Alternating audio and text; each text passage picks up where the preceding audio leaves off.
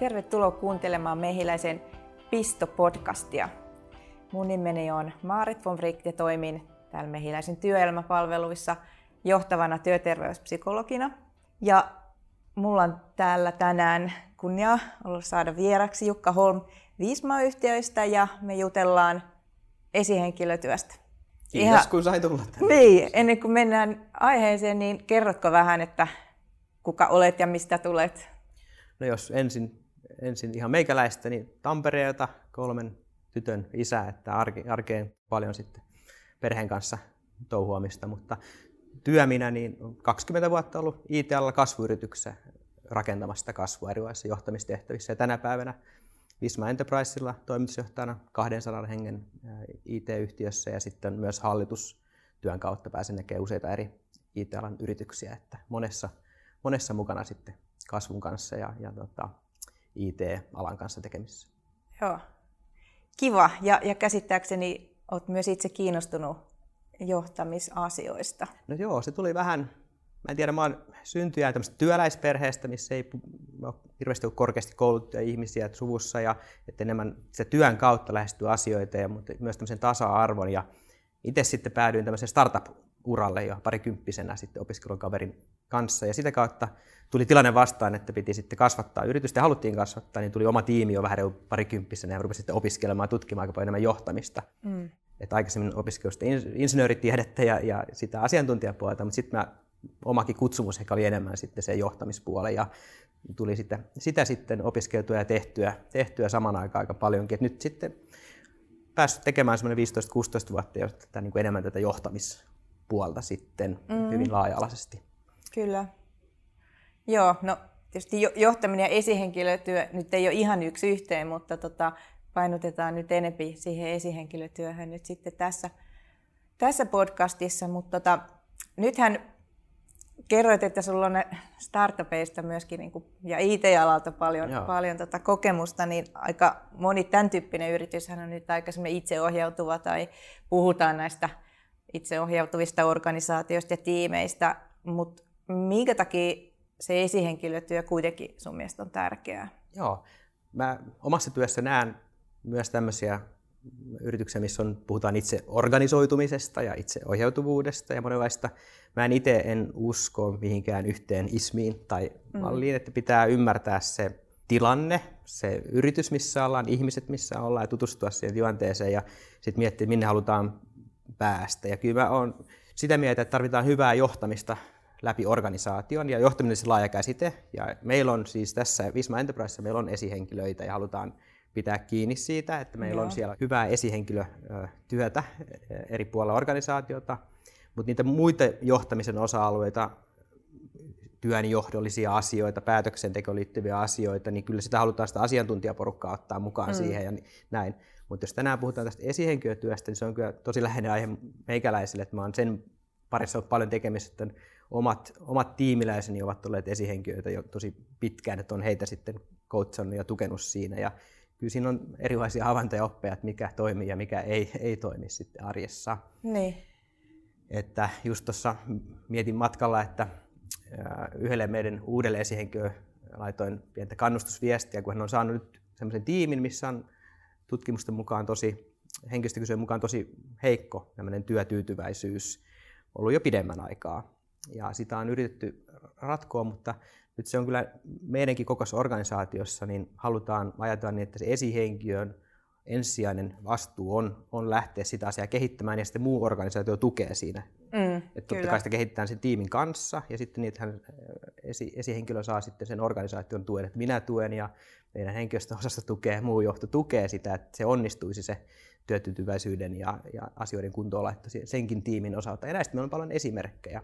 Ö, on ollut tiimejä, missä on pitkään ollut heikko tilanne, mutta sitten on saatu, saatu sitä käännettyä, niin kyllä se on aina lähtenyt siitä, että siellä otetaan se johtajuus siellä tiimissä, että sitä ei johdeta ulkopuolelta, vaan sieltä tiimistä käsin ja mieluiten sen esihenkilön johdolla hyvällä johtamisella lähdetään muuttamaan sitä tilannetta. Mm. Mitä se oikeastaan tarkoittaa se hyvä johtajuus ja mit, mitä muuta on no. niin kuin hyvä esihenkilötyö? No yksi juttu on se, että ymmärtää, mistä on vastuussa. Että ensinnäkin, että tämä on meikäläisen tehtävä lähteä edistämään tätä asiaa tässä organisaatiossa. Mä haluan, että meidän tiimillä on hyvä olla, meidän ihmisillä on hyvä olla tässä tiimissä. Ja, ja tota, se ei ole niin, vaikka se kuulostaa itsestään selvältä, niin, niin se ei ole aina niin selvää, sit kun miettii niitä, että mitä sitten saa oikeasti tehdä. Että saako hän niin kuin päättää asioista, että, mm. että ketä tiimissä on, voiko hän niin kuin palkata lisää jäseniä, jos työtilanne näyttää siitä, niin sitten se vaatii aika paljon sitä keskustelua, että mitkä on ne työkalut, että voi tehdä oikeasti asioita. Että on nähnyt aika paljon myös semmoisia, että annetaan näennäisesti vastuuta, että niin velvoitetaan, että pitäisi Aivan. saada asioita aikaiseksi, mutta sitten ei anneta työkaluja. Että sitten mm. halutaan kuitenkin keskittää päätöksentekoa jonnekin muualle. Niin mm. se on niin kuin kestämätön tilanne.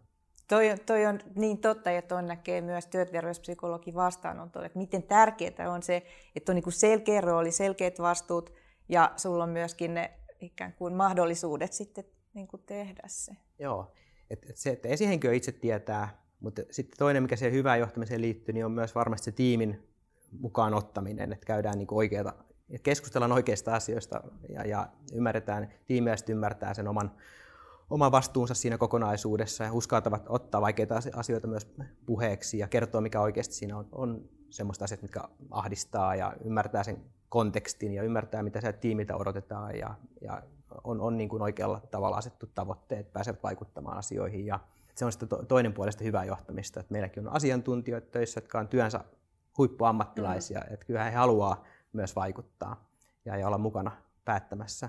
Ei välttämättä koko yrityksen asioista, mutta niistä, mitkä on relevantteja sinne heidän työssään ja vaikuttaa siihen, niin on niistä mukana päättämässä. Joo. Miten niin hyväksi esihenkilöksi tullaan? Säkin sullakin on niin kuin monekymmenen tai parinkymmenen vuoden kokemus siitä siitä tota, varmaan e, olet erilainen, tai ehkä ajattelet esihenkilötyöstä eri, erilainen nyt kuin silloin. Et onko se semmoista, että sitä oikeasti voi oppia? Voiko jokaisesta tulla hyvä esihenkilö? Kuinka paljon se niin kuin liittyy esimerkiksi siihen niin kuin johonkin synnynnäisiin mm. piirteisiin? Varmaan teoriassa voi, että kyllä on op, mitä voi oppia, mutta sanoisin, että se lähtötilanne pitäisi olla, että on jonkinlainen sisäsyntyinen halu auttaa näitä muita ihmisiä. Että se on kuitenkin tosi tärkeä lähtökohtaisen esihenkilötyöstä haluaa jollakin tavalla olla tukemassa niitä ihmisiä siinä ammattilaisessa kehittymisessä ja siinä tiimin rakentumisessa ja että, että on semmoinen tietynlainen kutsumus nimenomaan siihen. Joo. Ja mä sanon tämän sen takia, että vaikka tämä kuulostaa itsestään, itsestään selvältä ehkä, että, että on, on halu, halu tukea tiimiläisiä, mutta aika monesti kuitenkin kun miettii, että miten päätyy esihenkilön rooliin, niin voi olla, että valintakriteerinä onkin, että no, myyntitiimissä nostetaan toi henkilö kun hänellä on niin hyvät myynnin tulokset vaikka, mm. tai että on tosi hyvä asiantuntija jossakin, niin se ei ole se oikea lähtökohta ainakaan mun filosofiassa ja siinä, minkälaisessa organisaatiossa mä oon ollut töissä, vaan enemmän se työ on kuitenkin esiinkytyä tietynlainen palveluammatti, ja, ja, ja siihen pitää olla aikaa ja halua tehdä nimenomaan sitä, sitä johtamista. Ja silloin pitää ehkä jättää vähemmälle se substanssi, vaikka se myynnin, myynnin tekeminen tai asiantuntijana oleminen, vaan pitää voida keskittyä siihen johtamistyöhön. Niin, se on kyllä tosi tärkeää, että siihen sitten annettaisiin oikeasti se aika, että aika monessa organisaatiossa se saattaa olla kuitenkin tavallaan semmoista niin kuin otojohtamista. Ja... Niin onko se niin, että annetaan vai otetaan? Mä aina haastan mm. vähän tätä kanssa, että sekä että, että se pitää niin kuin henkisesti ihmisen niin kuin hyväksyä, että se, hänen pitää priorisoida se. Mm se johtaminen, koska kun puhutaan johtamistyöstä, niin äh, silloin odotetaan myös, että henkilö on aika vahvasti itsekin ohjautuva, että hän haluaa ja sanoo, että hei näin tämän homman pitää tässä tilanteessa mennä. Niin, niin. Mutta toisaalta organisaatio pitää mahdollistaa se, että siinä oikeasti on sitten edellytykset, että ei, se, että ei ole sellainen tilanne, että siinä on iso ristiriita, että esihenkilö johdetaan niin, että hän ei oikeasti voi keskittyä siihen, siihen työhön laikaa, vaan hänen odottaa vaikka myynnin tuloksia tai Mm. asiantuntijatyön tekemistä itseltään niin kuin täysipäiväisesti, niin silloin se on kestämätön yhtälö. Joo, mutta on kiinnostava tuo miksi tavallaan niin kuin siinä, että, että johtajan pitäisi olla niin kuin se ikään kuin auttaja ja osin niin kuin palvelijakin, palveleva johtaminen, mutta toisaalta sitten pitää olla myöskin se liideri ja niin kuin uskaltaa laittaa niitä rajoja ja uskaltaa tuottaa niitä pettymyksiä. Ja, ja se ei ole ehkä aina ihan helppo yhtälö. No ei, no tietysti itse kun tota, miettii, on ollut, jos saatte omaa polkua, niin okei, nykyään tietysti vanhempana mietin kasvatuksen asioita kotona, mutta on myös urheilujoukkueen valmentajana, että on aina kiinnostunut tämmöistä erilaista, miten saadaan tiimi toimimaan, niin. miten saadaan yksilöistä, yksilöistä se paras puoli esiin, miten heitä tuetaan niin kehittymisessään ja miten sitten heidät saadaan yhteen. Niin kyllä tämmöiset asiat on aina minua kiinnostaneet ja uskon, että ne on tukenut omaa tätä kehittymisen polkua. Ja samaan aikaan on pitänyt aika paljon tutkia sitä omaa, omaa ihmisenä kehittymistä myös, että miten minä hoidan, pidän itsestäni huolta ja miten minä miten oma työni ja onko esimerkillinen tavallaan siinä omassa tekemisessäni, että pitää siitä pystyä itsestään huolehtimaan, että voi huolehtia muista. Niinpä.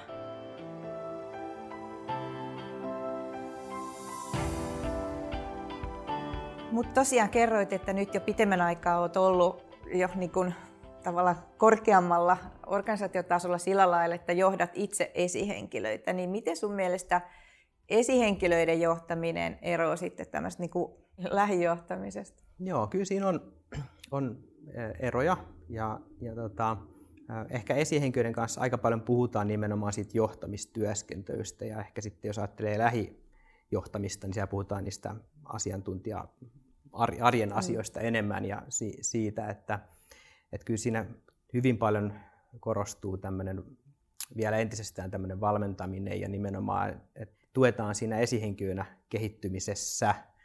Että et kyllä se on sillä tavalla erilaista ja pitää pystyä myös oikeasti antaa sitä tilaa ja aikaa, aikaa siihen kehittymiseen siinä, että ei kukaan tietysti ole seppä syntyessään niin sanotusti, vaan että, että siinä kasvetaan ja kehittää ja järjestää sitten erilaisia erilaisia sitten tukevia toimintoja, että meilläkin on sitten esihenkilö erilaisia valmennuksia ja koulutuksia nimenomaan siihen esihenkilötyöhön liittyen ja yhdessä mietitään sitten niitä johtamiseen liittyviä teemoja ja yritetään sitten kehittyä siinä.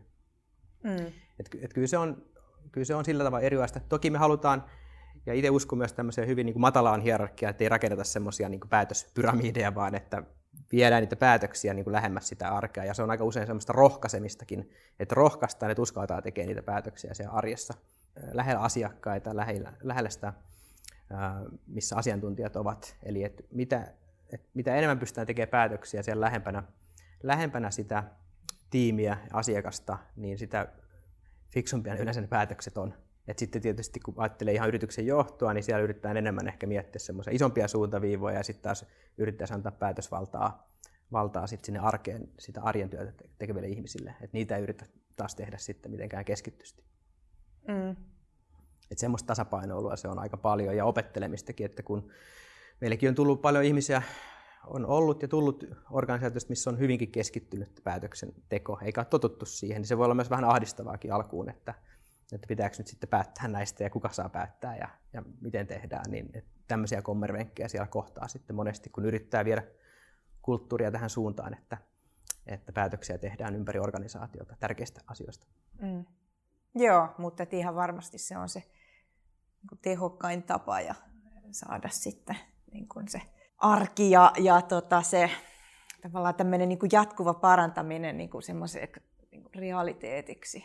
No, täytyy sanoa, että vähän niin, vaikka tulin Vismalle tuossa vajaa viisi vuotta sitten, tulin semmoista yrityksestä, mitä olen itse kasvattamasta pienestä iso, yrityksestä vähän isommaksi, niin oli totuttu tiettyyn kulttuuriin. Ja sitten kun tulin, niin ajattelin, että voi aika nopeastikin ottaa uudenlaiset toimintavat käyttöön, niin kyllä se oli oli semmoinen tietynlainen oppikoulu itsellekin, että kyllä ne tietyt opitut tavat aika pitkäs, pitkään niin kuin asuu, asuu meissä mm. ihmisissä, että se kulttuurin muuttaminen, se ottaa, puhutaan vuosien niin kuin työstä, että et se ei ole ihan tota, kädenkäänteessä tapahdu se, että et, et sitä ei voi niin kuin ohittaa sitä nykytilaa, missä ollaan, vaan pitää niin. ymmärtää se, että nyt meillä on tämmöinen tilanne ja on totuttu tietynlaiseen toimintatapaa ja, ja, sit jos, ja kun halutaan kehittää sitä tämmöiseen malliin, missä enemmän tehdään päätöksiä siellä tiimeissä, niin, niin sitä pitää sitten aika systemaattisesti ja tietoisesti lähteä johtamaan siihen suuntaan. Et se ei mene vaan ilmoitusluontaisesti, että hei, tässä on uusi tapa toimia, että tehkää. No, siis miten se tapahtuu käytännössä? No joo, kyllä. No meillä on vähän varmaan mennyt yrityksen ja erehdyksen kautta. Et, et toki me ollaan nyt me ollaan rakennettu tätä organisaatiota, niin ollaan myös rekrytoitu ihmisiä johtavinkin asemiin, mitkä on kokemusta erilaisissa kulttuuristoimista, mutta ollaan myös käytetty kumppaneita hyödyksi, erilaisia kumppaneita, jotka tota, on auttanut meitä ää, sanottamaan sitä tahtotilaa, minkälainen organisaatio me halutaan olla ja valmentamaan meidän esihenkilöitä, myös henkilöstöä, että meillä löytyy yhteinen kieli puhua näistä asioista, että mitä tarkoittaa vaikka se päätöksenteko ja pystytään niistä käymään. Kyllä se vaatii aika paljon tietoista työstöä siellä eri, eri puolilla organisaatiota ja itse olen valinnut tämmöisen että mennään niin kuin askel kerrallaan, vuosi kerrallaan.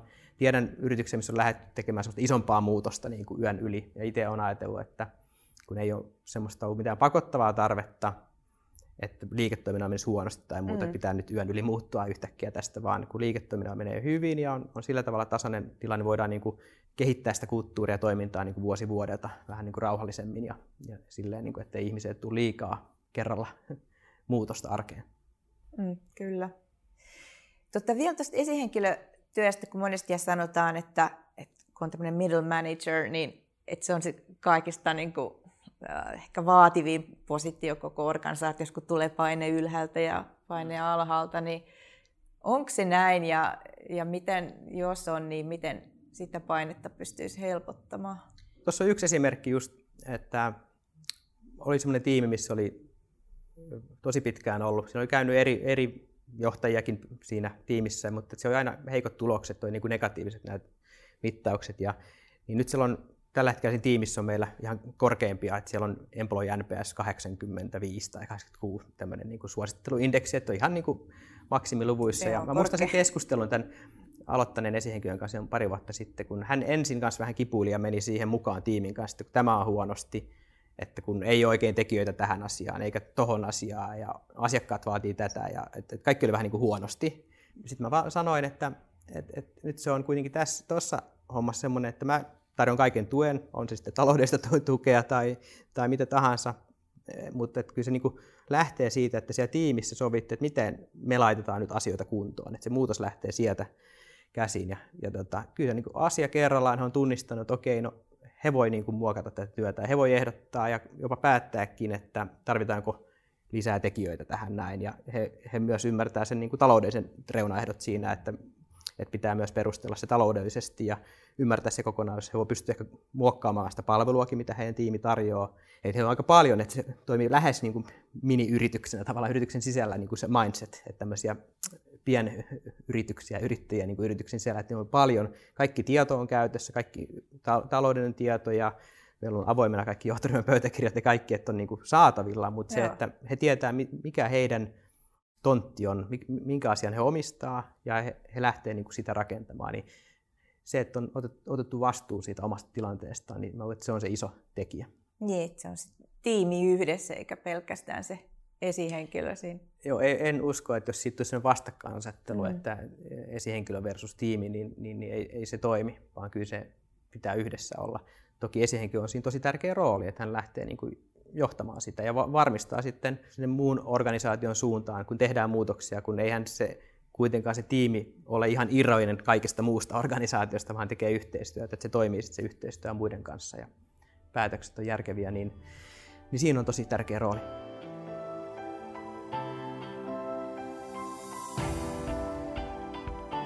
Jutellaan vähän vielä siitä niin esihenkilötuesta tai että mitä toivoo tai tarvitsee esihenkilö pärjätäkseen ja jaksaakseen ja voidakseen hyvin.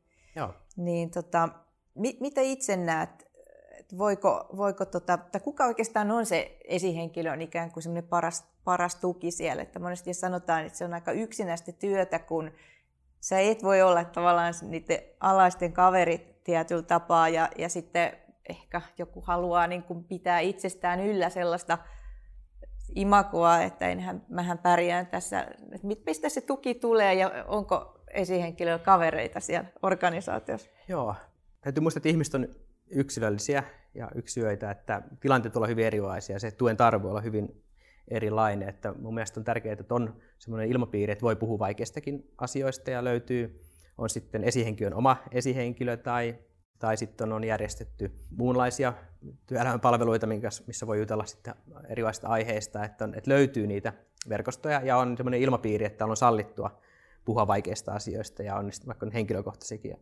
asioita, että ei tarvitse niin kuin esittää mitään yli-ihmistä, mm. että, että on semmoinen inhimillinen kulttuuri, ei, ei semmoinen, että ihannoidaan jotain semmoista, kaikki voi kuvaa, vaan semmoista aitoa, että se ihmiskuva on niin kuin rehellinen. Ja itse toimitusjohtajana pyrin myös näyttämään sitä, että kertomaan omista heikoista hetkistä ja muista ja teen virheitä ja näin, että, että, että on semmoinen hyväksyvä inhimillinen kulttuuri, niin se on mielestäni tärkeää. Että on kuullut tarinoita organisaatiosta, missä pitää silotella sitä ulospäin ja, ja sitten oli sisällä tunnetila mikä tahansa, niin itse vastustan semmoista, että haluan enemmän sitä, että voidaan olla ihmisiä kuitenkin työpaikallakin vahvuuksina ja, ja sitten myös heikompina hetkinä, että eihän elämässä aina kaikki on niin niin tasan, tasalaatusta, vaan on, tilanteet vaihtelee. Ja, se on niin kuin yksi semmoinen ilmapiiri ja kulttuuri. Ja sitten toinen asia, varmaan tämmöiset, eli on tämmöisiä mentorointi, että et, et, et se on oman esihenkilön kanssa ehkä on niin aina helppoa sitten välttämättä puhua ihan kaikista asioista, vaikka olisi kuinka tämmöinen salliva ilmapiiri ja muuta, niin joillekin voi helpompaa puhua sitten jonkun ihan toisen vertaisen kanssa tai jonkun, joka on kokenut vastaavassa tilanteessa olemista, niin että on, on sitten mahdollisuus tämmöiseen mentorointiin meidänkin Visman sisällä ja, ja jakaa sitä kautta niin kuin luottamuksellisesti niitä kokemuksia, ajatuksia ja sparrailla. Ja, et, et kyllä tämmöisiä, mutta en mä tiedä, mikä oma kokemus on. Ei tähän varmaan yhtä oikeaa vastausta ole. Niin mä mietin just tänä aamuna, kun muistan mun niin kuin ensimmäiset työpaikat, missä tota, ei ollut mitään esihenkilön vastuuta. Et itse mm. asiassa mm. niin kuin tietyllä tapaa ne oli, ehkä nyt tietenkin liittyy myös siihen, että oli nuori, mutta että kun ei ollut, ei ollut vastuussa kenestäkään ihmisistä eikä paljon muustakaan, niin tavallaan se oli niin kuin hauskaa ja, ja tota, niitä ystäviä, mitä sieltä sai, niin ne on sitten edelleenkin. Mäkin tosi aikaisin, mä 25-vuotiaana sitten sain esihenkilön vastuuta ja se on ollut kyllä vähän niin kuin erilaista sen jälkeen. Niin kuin omalla tavallaan tietenkin haastavaa ja kiinnostavaa, mutta se ei ollut niin kuin samanlaista, että kanssa ajattelisin niin, että, että esihenkilö aika monessa organisaatiossa on aika yksin, että se olisi hirmuisen tärkeä miettiä just sitä verkostoitumista ja, ja sitä, että, että luota sitä ilmapiiriä, mitä kerroit, että, että voi kertoa, että mulla on tämmöinen haaste tai että, että tämä vähän niin kuin pelkään, että tota mä stressaan ja olisiko ideoita tästä? No, tästä ehkä, jos käyttää yhtä urheiluvertausta, tuli tuosta niin mieleen tuosta näkökulmasta, että kun aikanaan kun pelasin paljon pallopeliä ja olin niin joukkueen jäsen, niin mietin aina sitä peliä sen oman pelaajan, oman itseni kautta, niin kuin, että mitä minä teen kentällä. Sitten kun aloitin valmennuksen, niin en miettinyt enää kenenkään yhden yksittäisen pelaajan. Mä katsoin sitä kokonaisuutta ja miten mm. se, se, se toimii, se kokonaisuus. Niin kyllä siinä varmaan niin sama vähän tematiikkaa, että silloin kun olet vaikka asiantuntijaroolissa, mietit paljon enemmän sen oman työn ja oman tekemisen kautta asioita. Ja sitten vähän niin kuin automaattisesti, jos olet esihenkilö, niin mietit, mietitkin vähän niin kuin laajemmassa kuvassa asioita ja kokonaisuuden kannalta, että siinä varmaan tällainen näkökulma vähän vaihtuu. Mm. Mikä niin kuin tavallaan niin kuin aika selväkin asia, niin meilläkin kuitenkin sitten on, on esihenkilöilläkin tiiminsä. Eli tavallaan on se sitten johtoryhmä nimeltään tai ohjausryhmä tai vähän riippuen toiminnosta, niin heilläkin on sitten tiimi, missä keskustellaan sitten yhteistä asioista ja voidaan sielläkin. Ja se on mielestäni tärkeää. Toiset kaipaa enemmän sitä semmoista niin kuin sparrailuja ja keskustelua ja toiset, toiset menee enemmän, ää, ei, ei kaipaa ihan viikoittain enemmän, voi sitä kerran kuussa vaihtaa, mutta joillekin se on enemmän lähes päivittäistä, että on kiva vaihtaa kuulumisia ja toisille vähän viikoittaista. Kyllä tässä on vähän tilannekohtaisia ja ihmiskohtaisia eroja, mutta varmasti hyvä, että esihenkilölläkin on joku tiimi, mihin, mihin kuulua, niin se on mielestäni lisäarvo. Mm monesti sanotaan, että toimitusjohtajat on yksinäisiä työssään. Kyllä. No sitten, no meillä Viismalla on useita eri yhtiöitä, niin meilläkin sitten toimitusjohtaja pieni tiimissä vähän vaihdetaan niin kuulumisia. Ja siitä tulee, kyllä sitten tulee semmoinen, niin kuin, että kuulutaan johonkin Joo. tunne, jonkinlainen yhteisöllisyyden tunne sitten. Ja on se niin kuin lisäarvo arvo kuitenkin sitten ja pystyy jakamaan kokemuksia sitten vaikka eri maissa toimivien kollegoiden kanssa. Niin kyllä, mm. jos sitä pystyy järjestämään siellä yrityksen sisällä, niin mielestäni se on tosi hyvä, hyvä. Ja jos on pieni yritys, missä on vain ihan muutama tiimi, tai niin voi miettiä, että onko verkostoja niin kuin, kumppanien tai, tai niin. oman työpaikan ulkopuolella, että pystyy rakentamaan Joo. sitä. Mutta että ihan varmasti tuollainen niin hyvä äh, esihenkilöverkosto firman sisällä tai tämmöinen niin johtoryhmä, toimiva johtoryhmä, niin ensinnäkin tietenkin, kun saatte semmoisen hyvän ilmapiirin sinne aikaiseksi, se parantaa sitä niin työn tuloksellisuutta, mutta et sitä sitoutumista kanssa varmasti tosi paljon. Joo, ja kyllä mä uskon tämmöiseen tiimiajatteluun näissä itse organisoituvissa yhtiöissäkin siellä on tämmöisiä, puhutaan vaikka parvista, että, että tämän asian ympärille niin mm. kerätään tiimi ja usein siinä tiimissä onkin enemmän voimaa kuin siinä yksilötyössä monissa asiantuntija hommissa, että saadaan niin kuin eri näkökulmia sitä katsottua sitä samaa asiaa ja tuotua sitä moninaisuutta sitten, niin kyllä mä uskon tämmöiseen tiimilähtöisyyteen. Joskus ne tiimit on semmoisia, että niitä kasataan vähän niin kuin lyhyemmäksi aikaa ja sitten ne kokoontuu toiseen asiaan sitten myöhemmin tai, tai sitten on pidempiä projekteja, mutta tota, en mä sitä esihenkilön työtä nyt sitten ihan arjessa, niin mä on tällä hetkellä kyllä haluan pitää siitä kiinni, että he tekee niin paljon hyvää, tärkeää työtä siellä tota, kaikessa tässä muutoksessa, että he huolehtii kuitenkin siitä, että arki, arki on niin kuin hyvä siellä ihan yksilötasolla ihmisillä, että, että, että tota, haluan siihen investoida. Joo, mutta tuossa aikaisemmin kun puhuttiin siitä, että, esihenkilö on, tai siis jokaisella esihenkilöllä on oma esihenkilö tukena, niin toki sen lisäksi varmasti olisi hyvä, että sit on just näitä ulkopuolisia, joku ihan ulkopuolinen, joku coach tai työnohjaaja tai, tai tota, vaikka ihan terapeuttikin, joka, jolle voi sitten niin kuin toisen tyyppisiä asioita purkaa. Että sehän ei ole sitten tietenkään esihenkilön tehtävä niin kuin toimii terapeuttina tai ei. Niin Kyllä niin kuin tavallaan luotan, roolinsa ja rajansa. Luotan ammattilaisiin itse kyllä oman työnsä ammattilaisiin ja, niin. ja tota, rohkaisen kyllä, kyllä tota, ihmisiä ja itseänikin joutuu välillä rohkaisemaan ja kannustamaan, että, että tukeutuu ammattiosaajiin, että ei, ei kukaan osaa osaa tota, kaikkea tai tilanteet vaihtelee, vaihtelee, että voi olla. Itsekin on nähnyt omia silmi paljon uupumista työ, työssä, historiassa jo kotota ja sitten itsekin myöhemmin työelämässä ja, ja, ja, ja tota, siihen voi vaikuttaa tosi moni asia ja vaikka kuinka tehtäisiin asioita niin kuin ennakoivasti ja muuta, niin siltikin voi tulla tilanteita vastaan, niin, niin tota, pitää olla sitten eri hetkiin erilaisia tukiverkostoja. Mm, aivan. Miten tota vielä, vielä että tosiaan, että voiko kuka tahansa niin kuin pärjätä esihenkilön, että onko se jotain semmoisia tiettyjä niin luonteen piirteitä vielä, mitkä sä oot niin kuin huomannut, että jonkun tyyppiset henkilöt sit pärjää paremmin kuin jotkut toiset? Kyllä mä haluaisin uskoa ja uskonkin, että hirveän monenlaiset voi pärjätä ja tiimitkin on hyvin erilaisia. Et, et ehkä, ehkä enemmän se, että on se tietty halu, halu toimia siinä tehtävässä ja oppia sitä, niin kyllä mä korostaisin sitä. Mutta en, en mä niin kuin, että on, onko sitten hyvinkin niin kuin introvertti, kuunteleva vai hyvinkin tota, ekstrovertti tai minkälainen, niin en mä niin kuin näe, että se on se avainjuttu. Et toki se ihmisen pitää olla valmis niin kuin kuuntelemaan ja kohtaamaan ihmisiä yksilöinä ja sitten tiiminä johtamaan myös sitä, että jos, jos se tuntuu, tuntuu tota, se ihmisten asioiden käsitteleminen niin kuin hankalalta, niin sitten se on huono lähtökohta siihen siihen työhön kyllä. Mm. Mihin asioihin itse kiinnität huomiota, kun olet rekrytoimassa? Ehkä se tietynlainen arvo pohja tietysti ensinnäkin, että meillä on tietty, tietty, miten me ajatellaan asioista, että minkälaista on hyvä johtaminen. Ja, ja itse sanoinkin aina kaikille, jos on mukana rekryprosessissa, niin että meillä on tämmöinen lupaus, että meillä tarjotaan hyvää johtamista ja, ja, ja siitä halutaan pitää kiinni, että se on tietynlainen niin kuin arvolupaus, että, että semmoista valmentavaa, ihmistä huomioittavaa, kunnioittavaa johtamista.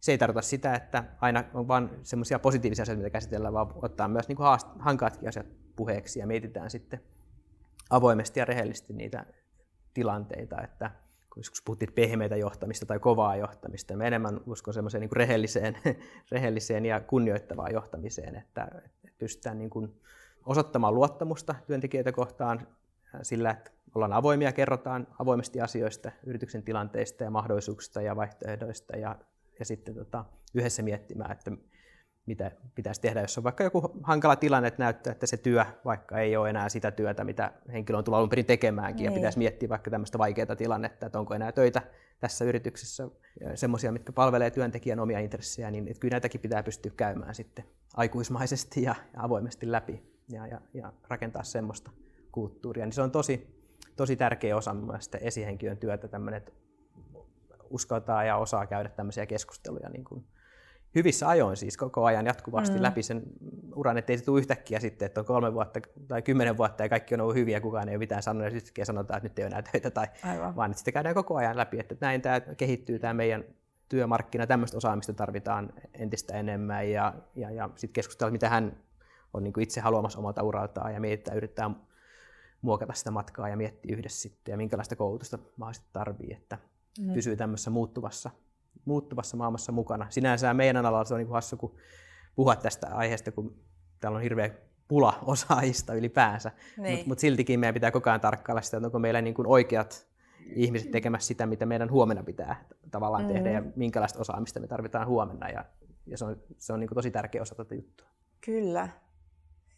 Miten toimitusjohtajana, kun on varmasti jatkuvasti niin kuin enemmän tehtävää kuin mitä aikaa, niin mit, miten, mit, mitä, miten sä priorisoit sun aikaa ja tekemisiä? Joo, mulla on aina ollut vähän sellaista, niin kuin, että on, on kiireisempiä aikoja ja on, on vähemmän kiireisiä aikoja, mutta sanotaan, että tässä kun on ollut hetkiä, missä on ollut useammassa yhtiössä yhtä aikaa niin kuin monta muutosta käynnissä ja ollut monessa mukana, niin en halua, että elämä on jatkuvasti semmoista, vaan kyllä mä kaipaan myös sitä tasapainoa ja mä lähestyn myös sitä sillä vastuunjakamisnäkökulmaa, että mä oon hyvin paljon pyrkinyt rekrytoimaan semmoisia ihmisiä, jotka osaa minua paremmin monet johtamisen osa-alueet ja onnistunutkin siinä. Ja, ja tota, että meillä on semmoisia ihmisiä, jotka vois ottaa ohjat käsiinsä, jos, jos tota, itse olen estynyt tai vaihdan maisemaa tai sairastun tai mitä tahansa. Että tämä ei ole mikään yhden ihmisen näytelmä, mm. vaan pyrkinyt rakentamaan sitä omaa, omaakin tiimiä ja organisaatiota niin, että se ei ole kenestäkään yhdestä ihmistä niin riippuvainen, ei, ei mukaan lukien meikäläinen. Että, että silloin uskon, että se on pitkässä juoksussa voittava organisaatio niin sanotusti, että sieltä nousee sieltä organisaation sisältä sitä vastuunkantoa, niin se vääjäämättä myös johtaa siihen, että oma työtaakka niistä asioista kevenee, mihin aikaisemmin meni aikaa, ja voi sitten tilannekohtaisesti ottaa uusia haasteita. Että esimerkiksi viime vuonna tehtiin neljä yritysostoa, jossa oli mukana, niin, niin ei ole enää se, ne asiat niin paljon ollut minun työpöydää, mitkä aikaisemmin, vaan pystynyt katsomaan mm. sitten kokonaan uusia alueita, mitkä sitten palvelee meitä pitkässä juoksussa, niin sitä kautta lähestynyt tämmöisen niin kuin kasvun kautta. Niin, aivan. No mikä sinua eniten innostaa sun, sun työssä? No mä oon huomannut sellaisia asioita, mitkä ei innosta. Että joskus on tilanteessa, että, että on jotenkin liian tasapaksua, että asiat ei edisty. Että kun on se tiettyvainen niin kuin oppimisen ja itsensä haastamisen ää, intohimo sisällä, että, että kyllä mä haluan aina mennä semmoisen askel kerrallaan, pikkasen niin kuin, itseni haastaan eteenpäin. Että se, että oppii uutta, pääsee uudenlaisiin haasteisiin, ja sitten näkee, näkee sen, että, että saadaan asioita yhdessä aikaiseksi. On ne sitten parempaa asiakaskokemusta tai sitten ihan oikeasti ikinä, kun muistelen vuosia taaksepäin, niin en muistele, että kuinka monta miljoonaa euroa tuli joku liikevaihto, vaan muistellaan, että kun se, se henkilö tuli sanomaan, että kun hei, hän on nyt päässyt elämässä eteenpäin ja oppinut näistä asioista, että, että kiitos kun autoit siinä käännekohdassa tai niin kyllähän tämmöiset palautteet niin kuin paljon enemmän jää niin kuin mieleen kuin sitten ne jotkut numerot siellä paperissa. Että, että kyllä nämä niin on se palaute ja palkinto tässä omassa työssä. Hmm. Kuulostaa jotenkin ihanan, ihanan inhimilliseltä. No, Teillä on oikeasti varmaan mukava olla töissä. Sitä, sitä toivon ja oikealla tavalla mukava sitä, että se tarjotaan erilaisia haasteita erilaisille ihmisille ja, ja tota, kunnioitetaan kaikkia, kaikkia sitten osana työyhteisöä. Joo. Hei, kerro vielä lopuksi sun parhaat tärpit työstä irrottautumiseen, koska Joo. sehän on sellainen se psykologinen ja ihan fyysinenkin irrottautuminen, että varmasti niin kuin todella todella monella Joo. esihenkilöllä ja, ja muilla, muillakin henkilöillä niin, niin tota, haaste tänä päivänä. Joo, kyllä se ihan huomaan konkreettisesti, mihin välillä sortuu itsekin, että jos jää illalla lukemaan sähköposteja tai viestejä työaiheisia tai vaikka edes markkinaan liittyviä uutisia tai muuta, niin jää kyllä pyörimään sitten. Että kyllä se pitää osata pysäyttää se ajatuskone niin sanotusti, että kun joskus on isoja juttuja, että se on lähes mahdoton, että on niin isoja päätöksiä tai muita käynnissä, että se jää vähän pyörimään, mutta se ei saa pysyvä olotila. Että kyllä ihan hyvä laittaa ne, ne semmoiset työhön liittyvät asiat niin kuin ihan fyysisesti ja konkreettisestikin sivuun, sivuun että jää, jää sitä huomiota muuhun. Ja mihin tykkään itse käyttää sitten ihan totta kai se, kun kouluikäisten lasten kanssa tehdään asioita, niin vie, vie huomiota, mutta sitten käyn itse, tykkään liikunnasta talvisin käydä hiihtämässä ja että ihan tämmöistä fyysistä aktiviteettia myös ja, ja, ja muutakin, että on, on, on erilaisia sitten aktiviteetteja. Toki myös kyky rauhoittua, että on tullut tehtyä erilaisia meditointia, joogaharjoituksia, että ihan harjoitellut vähän semmoistakin, että että ei tarvitse tehdä mitään. Ja, niin. ja myös ihan semmoistakin, että ei edes meditoita jogaa, vaan että voi vaikka olla vaan sohvalla. Ja, ja, että sekin on ihan ok, että hyväksyä sen, että ei aina tarvitse olla niin tuottava ja, ja, ja tota, tehokas. Että se on mulla vähän semmoinen huono, huono taipumus, että pitäisi mukaan koko ajan olla hirveän tuottava ja tehdä jotain hyödyllistä, niin en, en, en tota, halua niin ajatella. No, mutta hei, aivan loistavaa. Kiitos tosi paljon Jukka, että tulit Kiitos, sain tulla. Kiitoksia paljon.